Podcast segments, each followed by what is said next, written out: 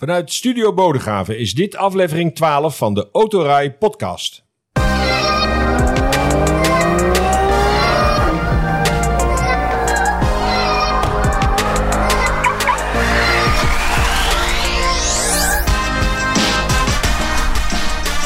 De Autorij podcast is de talkshow over auto's. Autonieuws, actualiteit, alles over auto's en mobiliteit direct of indirect verbonden met auto's. Deze week eh, drie mensen aan tafel.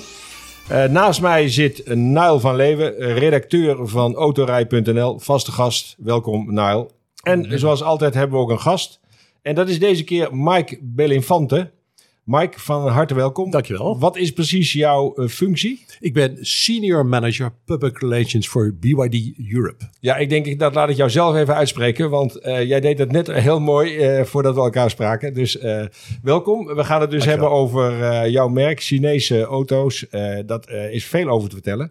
Ehm, dat doen we verderop in deze podcast. Want we gaan eerst even kijken naar het eh, autonieuws. En het autonieuws begint deze keer, Nile, bij de best verkochte modellen van het vorig jaar. Ja, klopt. Op wereldwijd, hè? Wereldwijd. Ja, Ja, vertel. jullie hebben het altijd over dat ik... eh, ik ben de man van de cijfers, Ja, hoor ik wel eens. ja. Hè? Dus eh, toen ik eh, deze cijfers voorbij zag komen... toen dacht ik, ja, die moet ik toch meenemen in de eerstvolgende podcast. Dataleverancier Yato, dat is een enorme eh, leverancier van, van data in de au- auto-industrie, wereldwijde auto-industrie. Die hebben uitgezocht eh, welke auto's er nou het meest zijn verkocht in 2022. En eh dan zien we opnieuw eh, de Toyota RAV4 op plek nummer 1 staan. Dit is wereldwijd, hè? Wereldwijd meest verkochte auto. Overal. Met ruim 1 miljoen stuks. En zeg je nou weer? Was dat al eerder Dat was zo? vorig jaar ook zo. Ja? Ja, dat is geen toeval. Het is wel grappig trouwens, want eh, op drie uitzonderingen na is de gehele top 10 hetzelfde ten opzichte van 2021. Eh, dus dat is wel grappig dat daar niet zoveel verschil in zit. Er zijn wel een paar dingen die me wel erg opvallen. Vertel. Eh, nou, de Toyota RAV4, meest verkochte auto ter wereld. Eh, maar Tesla staat op plek nummer drie met de Model Y.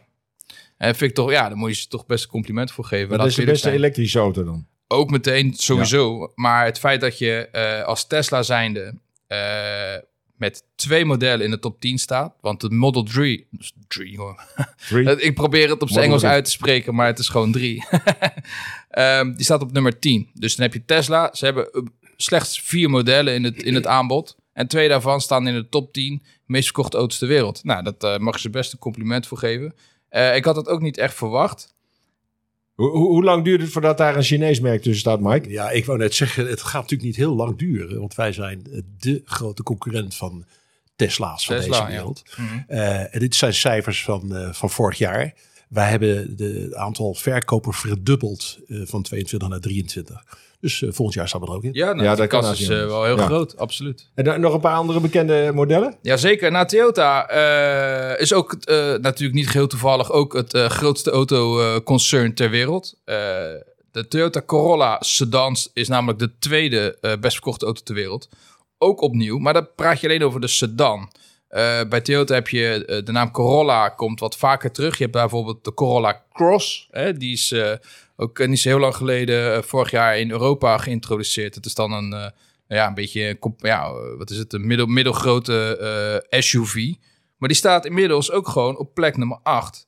Eh, de Toyota Camry staat ertussen. Toyota Hilux staat ertussen. Allemaal in deze top 10. Allemaal in de top 10 van best verkochte auto's ter wereld. En dus als je dan zo bekijkt dat Toyota Motor Corporation uiteindelijk met 10,5 miljoen auto's het grootste autoconcern ter wereld is. eh ja, is niet zo heel, eh, niet helemaal vreemd. Maar het is toch wel grappig gewoon om, die, om dat lijstje zo te zien. De Honda CRV ook. Is een auto waar we in Nederland niet zo heel veel, eh, waar in Nederland niet zo heel veel mee rondrijden. Maar toch wereldwijd eh, razend populair. Waanzinnig eigenlijk dat het allemaal Aziatische Ja. bedrijven zijn. Behalve dan Tesla, die overigens natuurlijk ook auto's maakt in China. Ja, dat is wel opmerkelijk, ja. Absoluut. Zal ik de top 10 nog één keer even snel doornemen? Je hebt de RAV4 op 1, Corolla Sedan op 2, Tesla Model I op 3, Honda CRV op 4, de Toyota Camry staat op 5, dan hebben we Toyota Hilux op 6, Nissan Sentra, dat is een auto die we in Nederland niet kennen, maar dat is ook echt een grote eh, sedan, een beetje Amerikaans. Staat op plek 7, dan hebben we Toyota Corolla Cross op plek 8, de Ford F150, Dat is dan de eerste echte Amerikaanse pick-up in deze Ja, lijst. die, die is heel populair. Super populair. 525.000 stuks van verkocht in Gaan ze, 2022. gaan ze die ook niet elektrisch maken? Heb ik dat Die is al elektrisch, is ja. Die hebben we hier ook gehad, ja. Waanzinnig Waanzinnig, ja. is echt ja. Een mooi eh, ding, een ja. pakbeest. Maar, eh, en de Tesla Model 3 op plek 10. Eh, dat is de top 10 best verkochte auto's ter wereld. En dat eh, duurde eigenlijk best lang. We zitten inmiddels al eh, ver in mei. Dit zijn de cijfers van 2022. Maar goed, het heeft natuurlijk eh, lang eh, de tijd nodig voordat alle registratiecijfers uit alle landen bij elkaar gesprokkeld zijn. Hè, dat dat allemaal op de ho- op grote hoop gaat. Eh, maar dat kunnen ze bij Yato heel goed. En ze hadden onlangs dit lijstje vrijgegeven. Dus dat wilde ik graag met jullie delen. Ja. Volkswagen Group is met 8,3 miljoen verkochte auto's de tweede grootste autoconcern, het tweede grote, grootste autoconcern ter wereld. En Hyundai Motor Group staat op plek nummer 3 met 6,8 miljoen auto's. We gaan even naar Amerika, want eh, in Amerika eh, zit General Motors, eh, heel bekende naam. Was, het was ooit in Nederland, heel groot. ja, was in Nederland ook aanwezig, Ja. maar ehm, is weg. Maar Ja. jij weet er iets meer van, want het komt weer terug. Ja, kom weer terug. Ja, een beetje zoals dat gaat met de Chinese automerken. We zijn in Europa natuurlijk bezig met een enorme transitie naar elektrisch rijden. Eh, maar ook de Amerikanen ruiken hun kans. Want eh, de managing director van General Motors Europe, Jacqueline McQuaid heet zij, heeft bevestigd dat eh, zowel Cadillac als Chevrolet terugkomen naar Europa met, ja, niet helemaal verrassend, natuurlijk volledig elektrische modellen. Ik heb dat nooit begrepen waarom zij weg zijn gegaan. Je weet dat ze, geloof ik, Liverpool of een Engelse topclub hebben gesponsord. Manchester Ja, United. Manchester United. Ja, En toen gingen ze weg. ja. Ja, dat- dat geld op. Ja, het was geld op. Ja. Nou, dat is wel grappig. Eh, als ik me niet vergis, die kerel die eh, die deal heeft gesloten, eh, die is eh, kort na, de, na die sponsordeal. eh en toen General Motors zijn vertrek uit Europa aankondigde, kon hij ook vertrekken. ja, gek Dat- toch? Daar waren ze niet echt van gediend in de top van. Maar ze komen weer terug. Mooi. Maar ze komen weer terug. Met volledig elektrische modellen. Chevrolet Blazer. Is een, eh, die, die, die kun je in Amerika ook krijgen met elektrische aandrijving. Is echt wel een gaaf eh, auto om te zien. Grote SUV. Beetje Amerikaans. Echt dat beetje dat stoere, sportieve. Best wel onderscheidend. Het is niet zoals we hier elke dag in Europa zien. En eh, dat geldt ook voor Cadillac. Met best wel een... ja, hoe zeg je dat? Best wel een excentriek design. Super luxe. Mega comfortabel. Echt superveel elektrisch? technologie. Allemaal volledig. Nee, maar dat, dat is eh, een voorwaarde. Kijk, Chevrolet of Cadillac zal echt niet meer met een nieuw model naar Europa komen met, met, met, met, een ronkende V8-motor. Nee. Nee. ja, was maar waar. Eh, ik blijf ook een autoliefhebber. Maar het gaat nou juist om dat elektrische.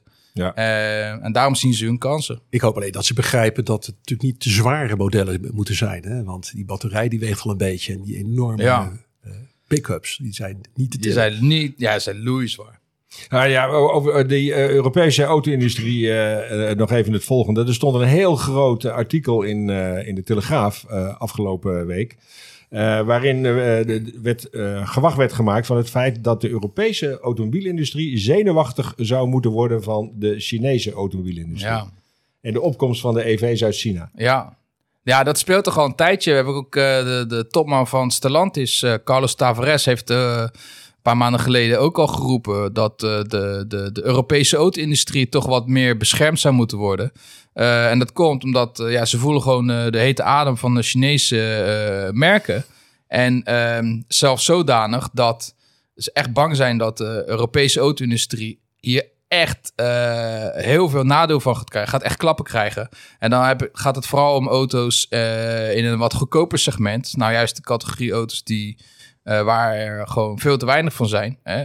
Elektrische auto's zijn gewoon veel te duur. Daar hebben we het al heel vaak over gehad in de vorige podcast. Eh, en bij uitstek, eh, de Chinese merken zijn in staat om gewoon kwalitatief goede auto's aan te bieden voor, voor, voor goed geld. Nou, wat er nu aan de hand is, is dat zelfs de president van Frankrijk, Emmanuel Macron, dus heeft aangekondigd dat die subsidies voor elektrische auto's in Frankrijk dus niet meer gaan gelden voor Chinese merken. Ja, Dus ja. daar gaan ze mee stoppen om de Europese eh, auto-industrie toch wel een handje te helpen. Ja, eh, toen eh, Mike binnenkwam kwam net, Ja. had ik al een beetje hete adem in mijn nek, Ja. Mike. Ja, ik kan me voorstellen. eens, hoe reageer Nou, jij hierop? Nee, ik heb, ik heb ze gezien. Hè. We hebben gesproken met, eh met Stellantis, met Tavares en Luca de Meo en, en al dat soort makkers daar. Ja, En eh, ja, de, de Europese auto-industrie is natuurlijk de oudste, is altijd de beste geweest. Maar ja, times are changing. Ze, hebben niet geïnvesteerd meer. Ze zijn doorgaan denken met, met, met, met het oude denken, met benzine en diesels. En die technologie was natuurlijk prima. Maar op een gegeven moment komt er, eh, komt er iets nieuws aan. En daar moet je op inspelen. En dan moet je geld in stoppen. En dat hebben ze niet gedaan. En dat hebben wij wel gedaan. Hè. De Chinese merken die, die, die beslissen snel, eh, die kunnen snel leveren. En met alle eerlijkheid, het is natuurlijk veel makkelijker om een elektrische auto te maken dan een hele ingewikkelde V6 of V8 of wat dan ook, Ja. eh, die ook nog aan de emissie-eisen moet voldoen. Maar ja, het is een nieuwe wereld, het is een nieuw speelveld voor iedereen. En eh, ik heb al die verhalen gehoord en ik vind het ook logisch dat ze zeggen van oké, als wij nou allemaal incentives geven, subsidies geven aan alle automerken en dat verdwijnt dan vervolgens weer naar China, eh, dan moet je dat niet doen. Maar ja, zo zit de wereld van BYD gelukkig niet in elkaar. We werken samen met allemaal eh, Europese spelers. En we zijn ook van plan te investeren in Europa. Hè? Dus met fabrieken, batterijfabrieken, autofabrieken. eh, en op het Europese partners, waardoor je een soort samenwerking hebt. En dat je helemaal niet meer bang hoeft te zijn voor China. Ja. Maar dat je het gewoon een deel is van jezelf, van Europa. Maar Ja. ben je niet bang dan eh, dat dat schrappen van die subsidie in Frankrijk eh, een, een probleem gaat worden voor de verkoop van het model? Ja, van ik denk, de niet- modellen? ik denk eh, je dat dat niet kan. Eh, er, zijn, er zijn allemaal wet en eisen en regelgeving waar je moet houden. Maar het zal zo zijn dat als je niet in Europa eh, eh, zeg maar, eh, gaat investeren, dus niet gaat, gaat, eh, gaat bouwen, dat dat dan wel kan. Maar wij hebben al een fabriek in Hongarije en zijn voornemens dus een fabriek en een batterijfabriek in Europa te, te, te, te ja. ja, het is ook dat eh, inderdaad wat je zegt en wat Macron dus ook eh, gezegd heeft. eh, dat, ze, dat, je, dat ze niet willen dat, dat Frans overheidsgeld, zeg maar in de vorm van een subsidie, verdwijnt in de zakken van een Chinese Ja, autofabrikant. maar zo is het natuurlijk niet. Maar dat kan natuurlijk niet. Want op het moment dat je dan zegt van aan een Chinees merk, voor een Chinees merk krijg je geen subsidie.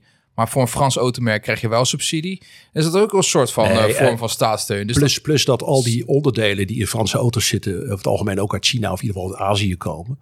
Dus eh, wat is wel, wat is niet logisch. Maar eh, ze zijn gewoon, ze hebben liggen slapen al die jaren. Zeker in Frankrijk. En in Duitsland zijn ze zich nu ook rot geschrokken. Ja. Dat Volkswagen natuurlijk altijd dacht van, we doen het wel even. Alles wat wij maken, dat is goed. Ja, er zijn ook mensen met andere ideeën. En China is enorm veranderd. Hè. Wat vroeger een land was waar men goedkope dingen eh, produceerde, is het nu gewoon high-tech. Mhm. En een bedrijf als BYD is dat eh, vooral. ja, De, vanuit uit de batterijfabrikant die nu eh, ja, gewoon de hoogstaande technologie levert. Ja, het is niet voor niets, hè, want dit is gewoon een soort van. ja, daarom hadden, ze hadden het ook over zenuwachtig. Kijk, dit begint wel een beetje te lijken op een, een soort van noodgreep. Eh, van we moeten nu echt op, de, op, op andere manieren ingrijpen. Voordat we die wedstrijd tegen, definitief verloren hebben. En dan Ja, maar ze moeten over gewoon- Europese uh, Ze moeten investeren en ze moeten eh, eh, zelf eh, met, met nieuwe zaken komen. eh game changers komen. En niet, niet maar iets gaan doen wat ze altijd gedaan Nee. hebben. Nee, We gaan eventjes eh, buiten spelen. Dat doen we ook altijd in deze uitzending. Niet altijd in, eh, in, in de studio. En eh, normaal zit Max Veldhuis hier ook aan tafel. Redacteur van eh, autorij.nl. Maar hij was eh, deze keer onze razende reporter. In welke auto zit je, Max? Welkom allemaal in de BMW M3 Touring. De ultieme power station van BMW. En bovendien de allereerste keer dat BMW een stationversie van de M3 heeft gebouwd. Nou, en hoe klinkt het dan, zo'n M3 Touring? Nou ja, bij het starten van de auto, dit is een koude start. Dan zetten we eerst even de motor in Sport Plus. En dan weet je zeker dat hij echt het maximale van zich laat horen. En dan drukken we de startknop in. En de 3 liter 6 in lijn komt echt met een brul tot leven. 510 pk, 650 newtonmeter koppel. En ondanks alle partikelfilters die tegenwoordig verplicht zijn, klinkt hij nog steeds super indrukwekkend. Nou, wil je meer weten van deze BMW M3 Touring? Hou dan vooral even autorij.nl in de gaten. Want daar staat straks de volledige rijtest online van deze Powerstation. Waar je dus ook gewoon het karton mee naar de vuilstort kunt brengen. Maar tegelijkertijd met een belachelijke snelheid over de Duitse autobaan kunt scheuren. Terug naar de studio. Ja, mooi. Dat, het blijft wel een heel mooi eh, geluid. eh, eh, als je vergelijkt met elektrische auto's. Maar goed, in elektrische auto's kun je heel veel geluid aanbrengen en tunen. Ja, dat hebben we inderdaad ja. ook gehoord. Ja. Ja, ja. Maar dit blijft wel een echte, echte.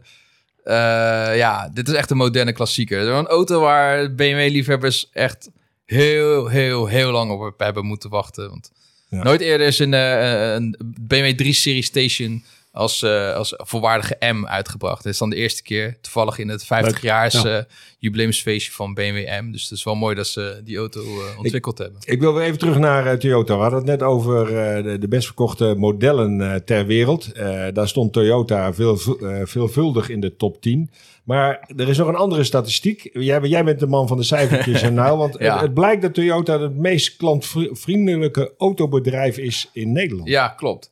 Eh, Waar heb je dat vandaan? Ja, ik kreeg een lijst eh, toegestuurd van de meest eh, klantvriendelijke bedrijven eh, in Nederland. Gewoon in zijn algemeenheid. Nee, nee, nee. Gewoon Algemeen? alles. Algemeen. Oké. Eh, gigantisch onderzoek van eh, onderzoeksbureau Market Response. Eh, bijna 90.000 eh, beoordelingen zijn daar eh, eh, gecheckt en, eh, en dergelijke. En daar staat bijvoorbeeld dat de Efteling is dan het, eh, het meest klantvriendelijke bedrijf van Nederland. En toen zat ik zo te kijken. Ik denk, nou oké, het zal wel. Maar ik dacht, hé, hey, Toyota staat er ook tussen. Dus dat is het enige, het enige automerk, eh, autobedrijf. Hè, dat is natuurlijk gewoon... eh, want dit gaat eh, om bedrijven in zijn algemeenheid. Maar Toyota is het enige merk wat hier in de top 10 eh, terug te vinden is. Dus Oh, ze zijn ja, niet de nummer 1, want dan heb ik het niet goed begrepen. Nee, maar als je dus kijkt naar hè, binnen de autowereld. eh aangezien zijn wij dan. natuurlijk Ja, helemaal gefocust zijn op de autowereld, zijn ze het klantvriendelijkste autobedrijf van Nederland. Maar het is het enige, zeg maar, auto-gerelateerd bedrijf in deze top 10. En waar staan ze in die eh, top 10 dan? Dan plek ook 5. even- Plek Plek 5. 5. En, en eh, Efteling dus 1. Efteling Ja. staat op één en eh, ja, ik kan ze wel allemaal opnoemen, dat hoef ik niet te doen. Maar dat is wel grappig, want kijk, Toyota, ja, het is niet dat, ik, oh, dat we een heel Toyota-feestje houden tijdens deze podcast, maar Nee, we die gaan hebben gewoon hun zaken gewoon goed op orde, weet je. Dat zie je ook terug in die verkoopstatistieken en dergelijke. Dit hoort daar ook bij. Klantvriendelijkheid is gewoon mega belangrijk. Eh, Suzuki staat trouwens eh, niet in de top 10 van de meest klantvriendelijke bedrijven van Nederland, maar is wel het tweede autobedrijf wat, hè, als je bij wijze van spreken deze lijst zou maken met alleen maar autobedrijf, automerken, staat Suzuki op de tweede plek. Dat is ook geen toeval. Het valt onder hetzelfde concern, Lauman Groep. Ja, Weet je, ja. dus die focus op klanten, klanttevredenheid. Er zit hier tegenover iemand zit te wijzen. Want Ja, eh, dus volgens mij valt BYD eh, ja, Lauwman. eh, ook doet onder de Lauwman. BYD, hè. Het is geen sprookje. Het Nee. is een build your dreams. Ja, Efteling al één, sprookjeswereld, Lauwman. Ja, nou, kijk, nee, het dat is een mooi bruggetje. Ja, ja. ja, ja. Maar, nee, maar goed, dat is geen toeval. En klantenvriendelijk, kant, eh, vriendelijkheid is gewoon heel belangrijk. En eh, dat zie je ook in deze, deze lijst. Ik denk van ja, vind ik dan weer grappig om even te delen. In een ander lijstje aan het begin van deze podcast werd Honda ook nog genoemd. In het lijstje van de best verkochte modellen. Want Honda eh, heeft drie nieuwe SUV's onthuld voor Europa. Daar weet je Inderdaad. ook meer van. Ja, dat is wel grappig. Kijk, Honda is wereldwijd echt een mega grote autoconcern. Eh, maar in Nederland niet. Dus eh, een bescheiden marktaandeel. Maar hebben ze dus vorige week hebben ze in één klap drie nieuwe SUV's gepresenteerd. Die ook alle drie dit jaar nog naar Nederland komen. En ook Dus- weer elektrisch? Eén daarvan is elektrisch. Oké. Eh, dus het gaat om de volledig nieuwe Honda CRV. Dat is toch best wel eh, redelijk ruime eh, SUV. Dat is wel een auto die de meeste mensen wel kennen, denk ik. is Honda CRV. Die komt eh, als full hybrid en als plug-in hybrid naar Nederland. Dan hebben we een volledig nieuwe Honda ZRV. Die kennen we nog niet. Maar die vult het gat tussen de HRV en de CRV. Dus het is zeg maar een wat compactere SUV en een wat grotere SUV. En dan heb je dus weer een SUV die er daartussen valt. Want iedereen wil een SUV tegenwoordig. Al- Alfabetisch niet heel logisch. nee, eh, het is een beetje moeilijk eh, om Ja. al die eh, RV's uit elkaar Wel, te wel halen. jammer dat het weer een SUV is. Weer Ik zie alleen een maar SUV. SUV's hebben. Mensen hebben geen keuze meer tegenwoordig. Nee, ja, nee. het is, alles is SUV. Ja, dat gaat op een gegeven moment ook weer verdwijnen hoor, denk ik. Maar hadden ook ooit al die, die MPV's en zo. Weet je, dat is ook allemaal weg. En we hadden stationcars ook allemaal Ja. weg. Ja, Exact. of, of niet allemaal, maar eh, groot, dat was toen een hype. En nu zijn die SUV's een hype, is duidelijk. Ja. Ja. Nou, de derde SUV die eh, Honda naar Europa brengt is de E. Ik weet niet eens hoe je het moet uitspreken. E-N-Y-1, Nou, dat doe je netjes. Ja, denk ik. maar Hoe rij schrijf, jij hoe schrijf je het? Eh, E, N, Griekse I, 1. Oké. En dat is eh, ook een SUV, maar dan volledig elektrisch. En dat is dan de tweede volledig elektrische Honda die je dan straks in Nederland kunt kopen. Want die kleine Honda E, die kennen we al. Wordt een SUV met 412 kilometer actieradius. Uh, nog niet heel veel informatie is vrijgegeven, maar kijk, normaal gesproken een automerk die, dat dan lijkt me dat je je nieuws een beetje gespreid uh, presenteert. Maar van Honda is zo'n merk, dan hoor je dan echt de hele lange tijd hoor je niks. En dan in één keer boom. Gewoon drie SUV's, drie keer een enorm ja, die persbericht. die worden echt gelijktijdig geïntroduceerd? Ja. Uh, in, in één maand of zo? Of, uh, in nou ja, allemaal in het uh, vierde kwartaal van dit jaar. Dat ja, ze wel... in een paar maanden, ja. Dat je ze in ieder geval kunt bestellen en bekijken. Ja, dus, lastig voor de klant om te kiezen dan met drie nieuwe auto's. Nou ja, dat is echt zo merk. Daar hoor je hele lange tijd hoor je niks van. En dan ineens heel veel van, uh, van Honda. Dus. We gaan uh, eventjes uh, weer ehm, naar Bart Oostvogels, hoofdredacteur van Autorij.nl. Want hij heeft elke week aandacht voor een bijzondere of een vergeten auto. In deze ode wat aandacht voor een ondergewaardeerde hot hatchback. De Volkswagen Lupo GTI. Een auto die het concept van de oorspronkelijke Golf GTI heel goed benadert. Licht van gewicht met 125 pk voldoende power, een handbakje, leuke wieltjes, twee centrale uitlaten, een doeltreffend interieur. Dit is wat je noemt een compact scheurijzertje. Een originele vinden is verdomd lastig, maar wie dat lukt mag in zijn handen wrijven, want dan heb je echt een toekomstige klassieker te pakken. Natuurlijk is een Up GTI ook leuk, maar na de originele Golf GTI was het juist de Lupo GTI die op een historisch verantwoorde manier werd ontwikkeld. Wendbaar, snel, licht, gewoon een ongelooflijk leuk ding. Een auto die wat mij betreft veel meer aandacht verdient. Ja, mooi. Die uh, Lupo GTI. Uh, Mike, Mike Belinfante, uh, senior manager PR BYD Europa. Um, is BYD het grootste Chinese merk? Nee, er is de SAIC groep waar MG toe behoort is groter. Maar dat is, eigenlijk een traditionele autobouwer die dus echt nog benzine en diesels maakt. Wij zijn de grootste ter wereld op het gebied van new energy vehicles, zoals we dat noemen. Dat is eigenlijk vol elektrisch en een plug-in hybride. Daar zijn we eventueel zijn nu groter dan Tesla zelfs. En bestaan al heel lang, hè? Want wij, wij kennen het natuurlijk Nee, het is eigenlijk het grootste automerk waar je nog nooit van gehoord hebt, zeggen wij wel eens uh, gekscherend. Uh, het is ontstaan als batterijfabrikant in 1995 opgericht. En heeft zeg maar, je kent al die Siemens en Nokia telefoons wel van vroeger. Nou, daar zaten BYD batterijen in. Daar hebben ze wat centjes mee verdiend. En op een gegeven moment is dat, dat, dat heette toen nog niet Build Your Dreams. Maar er is wel een droom ontstaan uh, om de wereld te elektrificeren. Dus alles wat rijdt moet elektrisch kunnen zijn. En BYD, Build Your Dreams, is toen begonnen met elektrische vrachtwagens, elektrische bussen, forklifttrucks, uh, railsystemen, uh, solar energy systems. Dus eigenlijk alle, zoals wij dat mooi in het Engels noemen, total grid solutions. Want dan denk ik van, ja, wat is dat nou? Maar uh, dat hebben we dus nu. Uh, we zijn daar in 70 landen al actief. Uh, de, de dubbeldekbus in Londen, de rode mooie bus, is een BYD. Um, en we hebben nu vorig jaar de autotak opgericht. Uh, tenminste, die bestond al even maar in Europa gelanceerd. We zijn begonnen met drie auto's. En Lauwman in Nederland is daar voor onze mooie dealer in, in Nederland geworden. Maar we zijn nu al in 14 landen actief. Zo snel gaat dat. En, en hoe lang al in Nederland? Je zijn nou, al een zijn, tijdje in Nederland. Nee, ja. We, officieel zijn we er pas sinds november uh, actief. Uh, we hebben dus nu in Amsterdam, in Rotterdam en in Amersfoort uh, uh, Lauwman BYD stores waar je de BYD's kunt, kunt kopen. maar er zijn wel wat auto's vroeger F3 en F6 naar Nederland gegaan als taxi. Maar die zijn in heel Europa gewoon als kijken hoe het bevalt, uh, daar naartoe gegaan. Maar toen was het design nog niet zo als het moest zijn. En nu is BYD klaar om de stap naar Europa te maken. En ze gaan razendsnel. Die, die, die, die Chinese snelheid is ongekend. En even voor de luisteraar die het merk nog niet zo goed kent. Je had het net over drie modellen. Kun je die een beetje beschrijven in de zin van uh, vergelijken met een model wat mensen wel kennen? Ja, absoluut. Uh, de, de, de belangrijkste is de BYD Atto 3. Dat is het C-segment SUV. Ook een SUV waar we net al even over gesproken. Dat kan je vergelijken met een Kia uh, Niro, Hyundai Kona, dat segment. Ja, ja. dan hebben we de Chinezen erg trots op hun af, afkomst en op hun verleden. Hebben we de design, de heritage lines sorry, de BYD Tang en de BYD Han. Denk je, wat is dat al hemelsmaan? Dat zijn de Tang Empire en Een Han Empire, dat is, is een grote E-segment SUV en een grote eh, E-segment sedan. En, en vergelijkende modellen? Ja, dat zijn de BMW's en de Audi's van tegenwoordig. Eh, alleen dan voor de helft van de prijs. En ze zitten verdomd goed in elkaar. Maar we hebben die drie modellen toen gelanceerd om te laten zien, dit kunnen we. Alle aandacht gaat eigenlijk uit naar de uh, Auto 3. Die is ook vijf sterren Euro NCAP. Die is echt voor de Europese klant bemoeid.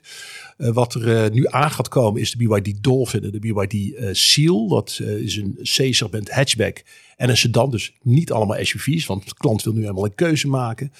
Uh, kunnen maken. En die, uh, die komen uh, zeg maar de komende maanden. Dus dan hebben we drie echt op Europa geënte BYD's en twee wat exotische modellen.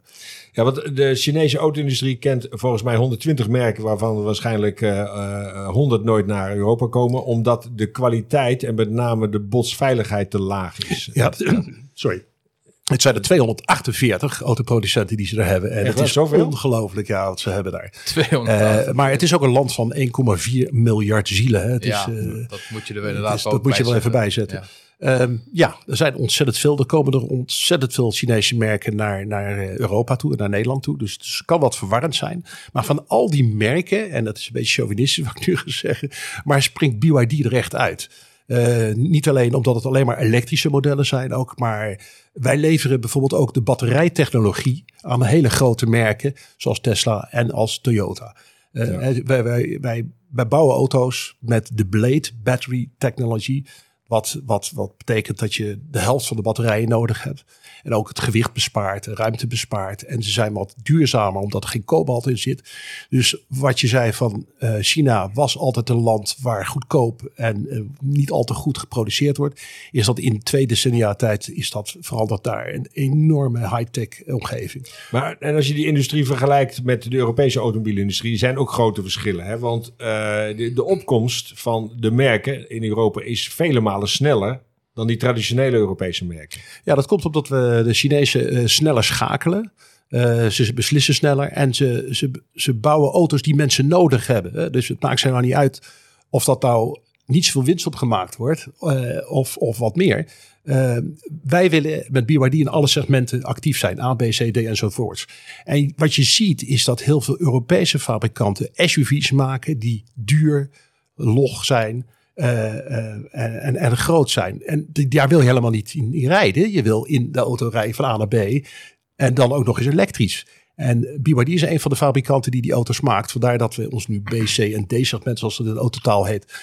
Gewoon stadsauto's, iets grotere familieauto's, dat we daarop op ons uh, ja. Je noemde net ook nog het A-segment. A-segment hebben wij het al eerder gehad over de, in deze podcast. Is een beetje aan het uitsterven. Maar jullie hebben er toch nog wel een auto in in de toekomst? Wij hebben net de Shanghai Motor Show gezien. En uh, dat is een enorm groot festival uh, voor autoliefhebbers. En je ziet gewoon dat daar de aandacht voor... Allereerst moet het elektrisch zijn. Want als het niet meer elektrisch is, dan is het niet meer interessant. Ook de vormgeving moet goed zijn. En je moet auto's maken die mensen echt willen hebben. En dat zijn nu eenmaal de kleinere stadsauto's of de iets grotere familieauto's. Nou hebben we de, een, soort uh, lijn die op die Ocean is gebaseerd. Zoals Seal, Dolphin. Daar hebben we ook Seagull erbij. En dat is een kleinere auto, een A-B-segment auto. En ik zou niet raar opkijken als deze auto ook uh, naar Europa komt. Dat moet natuurlijk wel... Uh, een vijf sterren Aero NCAP zijn. Hè? Dus een hele veilige auto zijn. Want het, dat, het probleem was dat vroeger Chinese merken kwamen die niet veilig waren. Nou, we springen nu gewoon, uh, zijn we een van de beste daarin. Nou, als we dat voor elkaar krijgen, een veilige auto, een, een leuke, een betaalbare auto kunnen hebben, ja, dan, uh, en elektrisch, ja. dan hebben we het. Nou, die Seagull, uh, als ik me niet vergis, wordt die in China aangeboden voor omgerekend 10.500 euro. Ja, maar dat, dat is een, een, een, prijs die natuurlijk wat, wat in Europa nooit mogelijk is. Nee, dat komt ook omdat uh, in China uh, zijn ze wel veilig, maar ze zijn niet euro NCAP veilig. Ja. Wij moeten wel doen aan de Europese maatstaven. Ja, dus ja. daar zal een andere front op moeten. Er zullen ADAS-systemen, dus veiligheidssystemen op moeten. Dan wordt hij wat duurder. En uh, je vergeet ook natuurlijk dat er invoerrechten betaald moeten worden. Tuurlijk. Misschien dat Macron extra betaald moet worden. Ja. En dan zal die. maar als hij onder de 20 is, nou dan precies. heb je een winnaar in huis. Laten we zeggen max 20, dan zit je al aan de goede kant. Nou, en we zijn al met de Dolphin, die eh, kan ik alvast verklappen, die komt volgend jaar in twee batterijvormen. En die komt eh, eh, waarschijnlijk eh, rond de 30, misschien zelfs daaronder. Dus dat is al een mooi begin. Nou. Even, even dan voor de luisteraars. Eh, je hebt net de modellen genoemd. Ja. Maar wat men al, bij een elektrische auto altijd meteen wil weten is hoe ver kan ik ermee rijden? Ja. Kun je daar een indicatie Ja, van ja, geven? zeker. We hebben eh, die eh, de Dolphin en de Atto 3, die hebben eh, alle twee 420, 430 kilometer WLTP-range, dus Europese range. Eh, de wat grotere modellen die gaan zelfs over de 500 kilometer range heen, dus dat, is, dat zit wel goed. Ja. En als er dan een kleinere batterij inkomt, de, wat, wat gaat gebeuren, dan moet je denken aan 320, 350 kilometer range.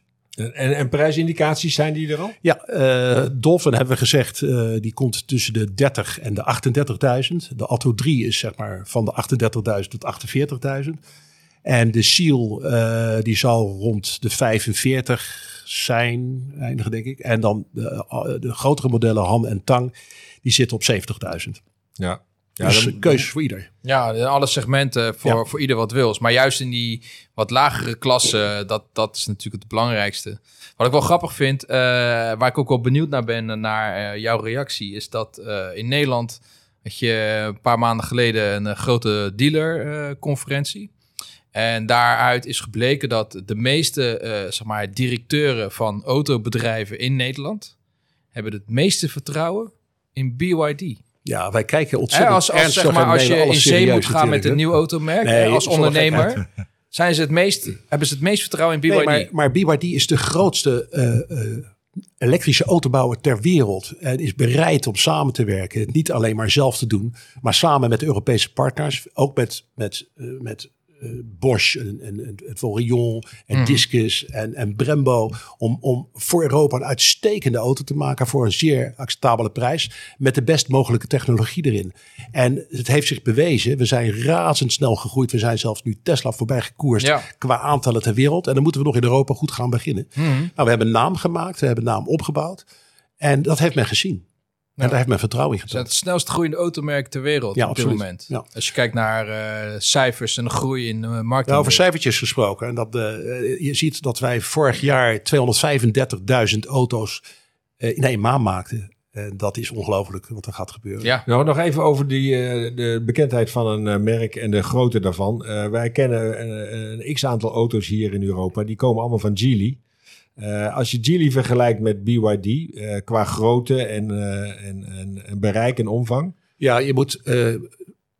BYD heeft 600.000 medewerkers, waarvan 60.000 ingenieurs. Ik geloof dat er niet eens zoveel in Europa zijn dan ingenieurs. Dus het is een enorm bedrijf. Ik weet niet precies hoeveel Geely er heeft. Die doet natuurlijk ook hartstikke goed. Dan heb je de SAIC groep, de Shanghai Automotive Industry Corporation, wat MG bijvoorbeeld maakt. Eh, ook enorm groot, maar die is veel meer traditioneler. Wij zijn wat, wat sneller. En wat het grote verschil is tussen bedrijf als BYD en Geely en de rest, is dat wij alles zelf maken. Dus alle batterijtechnologieën, eh, de auto's op zich, de interieuren, maar ook de semiconductors. Dus de chips maken we zelf. En dat doet niemand. En we hebben natuurlijk ook geleerd van onze bussen en onze trucks en onze eh, energiesystemen en oplagsystemen. Dus onze batterijtechnologie is misschien wel de beste ter wereld. En, en het komt allemaal uit China. Wordt in China geproduceerd op Ja. dit moment. Je had het Ja. net over productlocaties in Europa. Maar op dit moment is alles nog vanuit Alles China. nu in China, omdat we, ja, we zijn eh, nog niet eens acht maanden geleden begonnen. Eh, zo snel gaat het hier. Eh, maar ik kan me inderdaad voorstellen dat je, je wil slecht dicht bij je afzetgebied zitten. Dus je kunt niet meer permitteren als je een, een, zeg maar een, een sustainable brand bent om dan een schip te laten varen. Eh vervuilend schip en elke dag heen en weer naar, eh, naar Europa. Dus dan moet je in Europa gaan zitten. Je moet dicht bij je markt gaan zitten. Ja, ja, ja, ja. En op welke termijn zijn die productielocaties beschikbaar? Daar wordt nu aan gewerkt. Nee, we zijn nu al aan het kijken. Eh, eh, je wilt er ook nog een keer kijken naar, naar een, zeehaven. Waar vind je de grondstoffen? Dat moet allemaal ook efficiënt zijn. Dat moet ook allemaal eh, energiezuinig zijn. En natuurlijk kijken ze ook nog een keer waar de beste voordelen te halen zijn. We zitten nu met een assemblagefabriek in Hongarije voor de bussen. Dus zou ook die kant op kunnen gaan. Maar we denken ook aan Frankrijk, aan Spanje en aan, eh, aan Duitsland. En eh, wordt het eh, gedeelte bussen en vrachtauto's ook nog uitgebreid? Want ik kan me voorstellen, je had het net over de Engelse dubbeldekker. eh, dat de bussen hier in Nederland ook een interessant... Oh ja, in Nederland of in Europa ook een interessant... Ja, we hebben is. natuurlijk al bussen rijden, elektrische bussen in, in, in Nederland. Trucks komen er ook aan. Die krijgen ook allemaal diezelfde blade battery. Uh, dus kobaltvrij ook voorname. Dus dat zijn lithium-ijzer-fosfaatbatterijen. Ehm, ja, dat gaat allemaal gebeuren. En wat veel interessanter nog is, is dat we in die commerciële markt gaan zitten. Dus klein commercieel uh, wagenpark. Dus de, de, de vannetjes en de busjes die uh, het voetbalelftal kan vervoeren. Of de plantsoenendienst. die moet ook elektrisch zijn. En die leveren we ook. Daar gaan we ook mee komen. Ja. Nog even over die batterijentechniek, want er zit overal lithium in. En uh, wat ik lees en hoor is dat het lithium toch langzamerhand een beetje schaars gaat wo uh, worden. Uh, in verhouding tot de, de vraag die ernaar is. Nou, dat is niet zo hoor. Het lithium is nog vol verkrijgbaar. Alleen kobalt is wat je niet wil. Um, maar het is ook zo, Jur, dat de batterijtechnologie over een aantal jaren ook nog eens een keer gaat veranderen. Ja. Dat ze dus veel andere producten en grondstoffen erin willen zijn. Er zullen kristallen worden geleverd in die batterijtechnologie. Daar lopen wij natuurlijk mee voorop. Alleen zeggen we nog niet wanneer we ermee gaan komen. Maar we zijn helemaal klaar al om daarmee door te gaan. Maar het gaat allemaal om prijs. Hè? Je wil de auto niet duur maken. En je wil ook gewoon dat de veiligheid gegarandeerd is. Nou, die Blade Battery is de veiligste oplossing. Uh, de, de goedkoopste oplossing. Waarom, en, is die, waarom is die de veiligste? Want dat is een stukje techniek wat ik niet ken. En ja. de luisteraar misschien ook niet. Wat nee, nou, ik zal het uitleggen. Als je uh, de batterij, uh, moet je zeg maar, er zitten allemaal witte kat batterijtjes in. Zo moet je het maar zien. Er zijn allemaal modules bij elkaar geclusterd. En dat ja. ene moduletje zit waar aan de andere vast. En zo heb je er uh, misschien wel honderd in zitten. Clustertjes in, onder in de auto liggen. En een blade battery is net zoals een scheermesje. Die zijn gemaakt met uh, meters lange, uh, dunne platen. Ja. Waarin een honingraad zit, wat al een bepaalde veiligheid geeft. En die worden zeg maar ingeklikt in het systeem. Dus uh, daar heb je in plaats van uh, zeg maar 100 modules, heb je misschien maar 50 blades voor nodig. Dat is dus veel efficiënter. Uh, het is ook, je kunt die blades afzonderlijk vervangen. En ze hebben een, een soort Mount Everest onder de, onder de tests, de veiligheidstest van batterij, is dat ze een, een spijker door een batterij slaan. Als je die door een module ramt, dan vliegt die in de fik. Als je dat door een blade batterij doet, dan gebeurt er helemaal niks, omdat die, die temperatuur gegarandeerd is. Het is ook nog eens zo dat wij een cell-to-body platform hebben, waardoor het platform van de auto een integraal onderdeel maakt van de batterij. Dus de, de veiligheid wordt ook gegarandeerd door de batterijsterkte. En uh, alles bij elkaar maakt dat een ongelooflijk veilig systeem. En uh, ja, dat is wat niemand heeft op dit moment. Maar nog, nog eventjes weer uh, doorvragen op die Blade-technologie. Want je zei net tussen neus en lippen door, je kunt ze onaf, onafhankelijk vervangen. betekent dat dat je de levensduur van een batterijpakket daarmee kan verlengen? In theorie wel, alleen je moet je zien, ik zag gisteren ook weer het pakket staan. Het zit in een omhulsel en het moet er allemaal weer uitgehaald worden. In theorie zou je een aantal blades kunnen veranderen en, en vervangen. Uh, in de praktijk zal dat niet zo heel veel gebeuren, omdat uh, er is rekening gehouden met de bouw en met de laadcurve en met de duurzaamheid van het product. Dat omdat er zoveel verschillende blades in zitten, zeg maar, dat de veiligheid en, en de, de, de levensduur van de batterij gegarandeerd is. Ja is wel een groot voordeel. Ik denk dat dat uh, absoluut in het voordeel werkt voor BYD. Het is natuurlijk omgekeerde wereld. Die zijn begonnen als batterijfabrikant. En exact. zijn daarna auto's gaan bouwen. En jullie maken nu nog gewoon hele goede auto's. Ja, we en maken ook al tien jaar auto's. Hè? Maar je, ja. je, ben, je, begint als batterijfabrikant. Daar, de, daar ligt zoveel expertise. In plaats van dat je een autofabrikant bent je, kan, je bouwt een auto, maar je moet je batterij inkopen. Ah, dus, dus het is ook zo dat je altijd een voorsprong hebt op de concurrentie. Want BYD is nu de tweede grootste batterijfabrikant ter wereld, zag ik uh, vandaag. CATL is, is, CATL. CATL is de, is de grootste, veruit de grootste, moet ik er ook wel bij zeggen. Maar die vormt een joint venture samen met SAIC Motor. Ja. Dus dat valt allemaal. Dus als jij als Europese fabrikant een batterij wil inkopen, ben je altijd duurder uit dan als je het zelf produceert. Ja, Toch? exact. En daar gaat het ook uit. Het voordeel is dat wij alles zelf ja. maken. Dus we zijn niet afhankelijk van derden. Ik heb ja. nog één vraag over BYD. Nou, uh, dat kan nog net. Nog heel even snel. Ja. Je ziet bij veel uh, Chinese uh, autoconcerns, zeg maar, dat hangt onder een grote naam. Dan heb je al die submerken. Geely Automotive hebben we net genoemd. Volvo, Lotus, Polestar. Valt toch allemaal onder. Uh, Psych Motor, MG, et cetera. Nou, hij heeft uh, onder de vlag van BYD valt het merk Denza. Ja. Als ik dat goed begrijp. God, het was ooit een samenwerkingsverband met Mercedes-Benz. Ja, en, precies. Uh, dat bestaat nog steeds. We hebben het Shanghai ook weer de Denza. En we hebben ook ja. een luxe merk, Yangwang. Ja, ook. Een mooie Chinese naam weer. Dat super ingenieus onderstel dat hij zo kan dansen. Geweldig. Ja. ja. Maar zijn dat uh, uh, merken die je in de toekomst ook in Europa verwacht? Of wordt echt alles wordt gebouwd aan het creëren van één sterk merk. Ja, BYD. ik denk dat dat belangrijk is. Dat iedereen BYD kent. Ja. Build your dreams. Nou, dat is na deze, eh, deze podcast wel gelukt, Ja. eh, Mike. Ik, ik, moet het toch, eh, ik moet het toch een beetje gaan afronden, want de bitterballen liggen er al in. En we komen aan het einde van deze podcast. Maar niet nadat ik Mike bedankt heeft. Mike Belinfante. Jullie bedankt. En heel veel succes met je mooie merk. Dankjewel. Ehm, we hebben nog een eh 30 seconden, een 30 seconds. Vorige keer was dat de Honda Jazz. De winnaar was Jonathan Merksing uit Groningen. Van harte gefeliciteerd. En ook deze keer weer 30 seconden om te raden om welke auto gaat het. Eh, er wordt geen merk genoemd, geen model, geen land van herkomst, et cetera. Bart, ga je gang. De Romeinse god van de zee had hem stevig in zijn hand. Het Italiaanse woord voor lucht. Of het Italiaanse woord voor circuits. En wat deed jij allemaal in het jaar 2020? Tot slot een heerlijke Italiaanse klank. Nettuno. Ja, welke, om welke auto gaat het? Stuur je antwoord naar eh, podcast.autorij.nl. Volg ons op autorij.nl op de site, Facebook, Instagram, YouTube. Of laat een review achter op je favori- favoriete podcast app. Mail al je vragen en opmerkingen naar podcast.autorij.nl. Dit was het voor nu. Tot de volgende. Rij veilig en geniet van al het moois op de weg.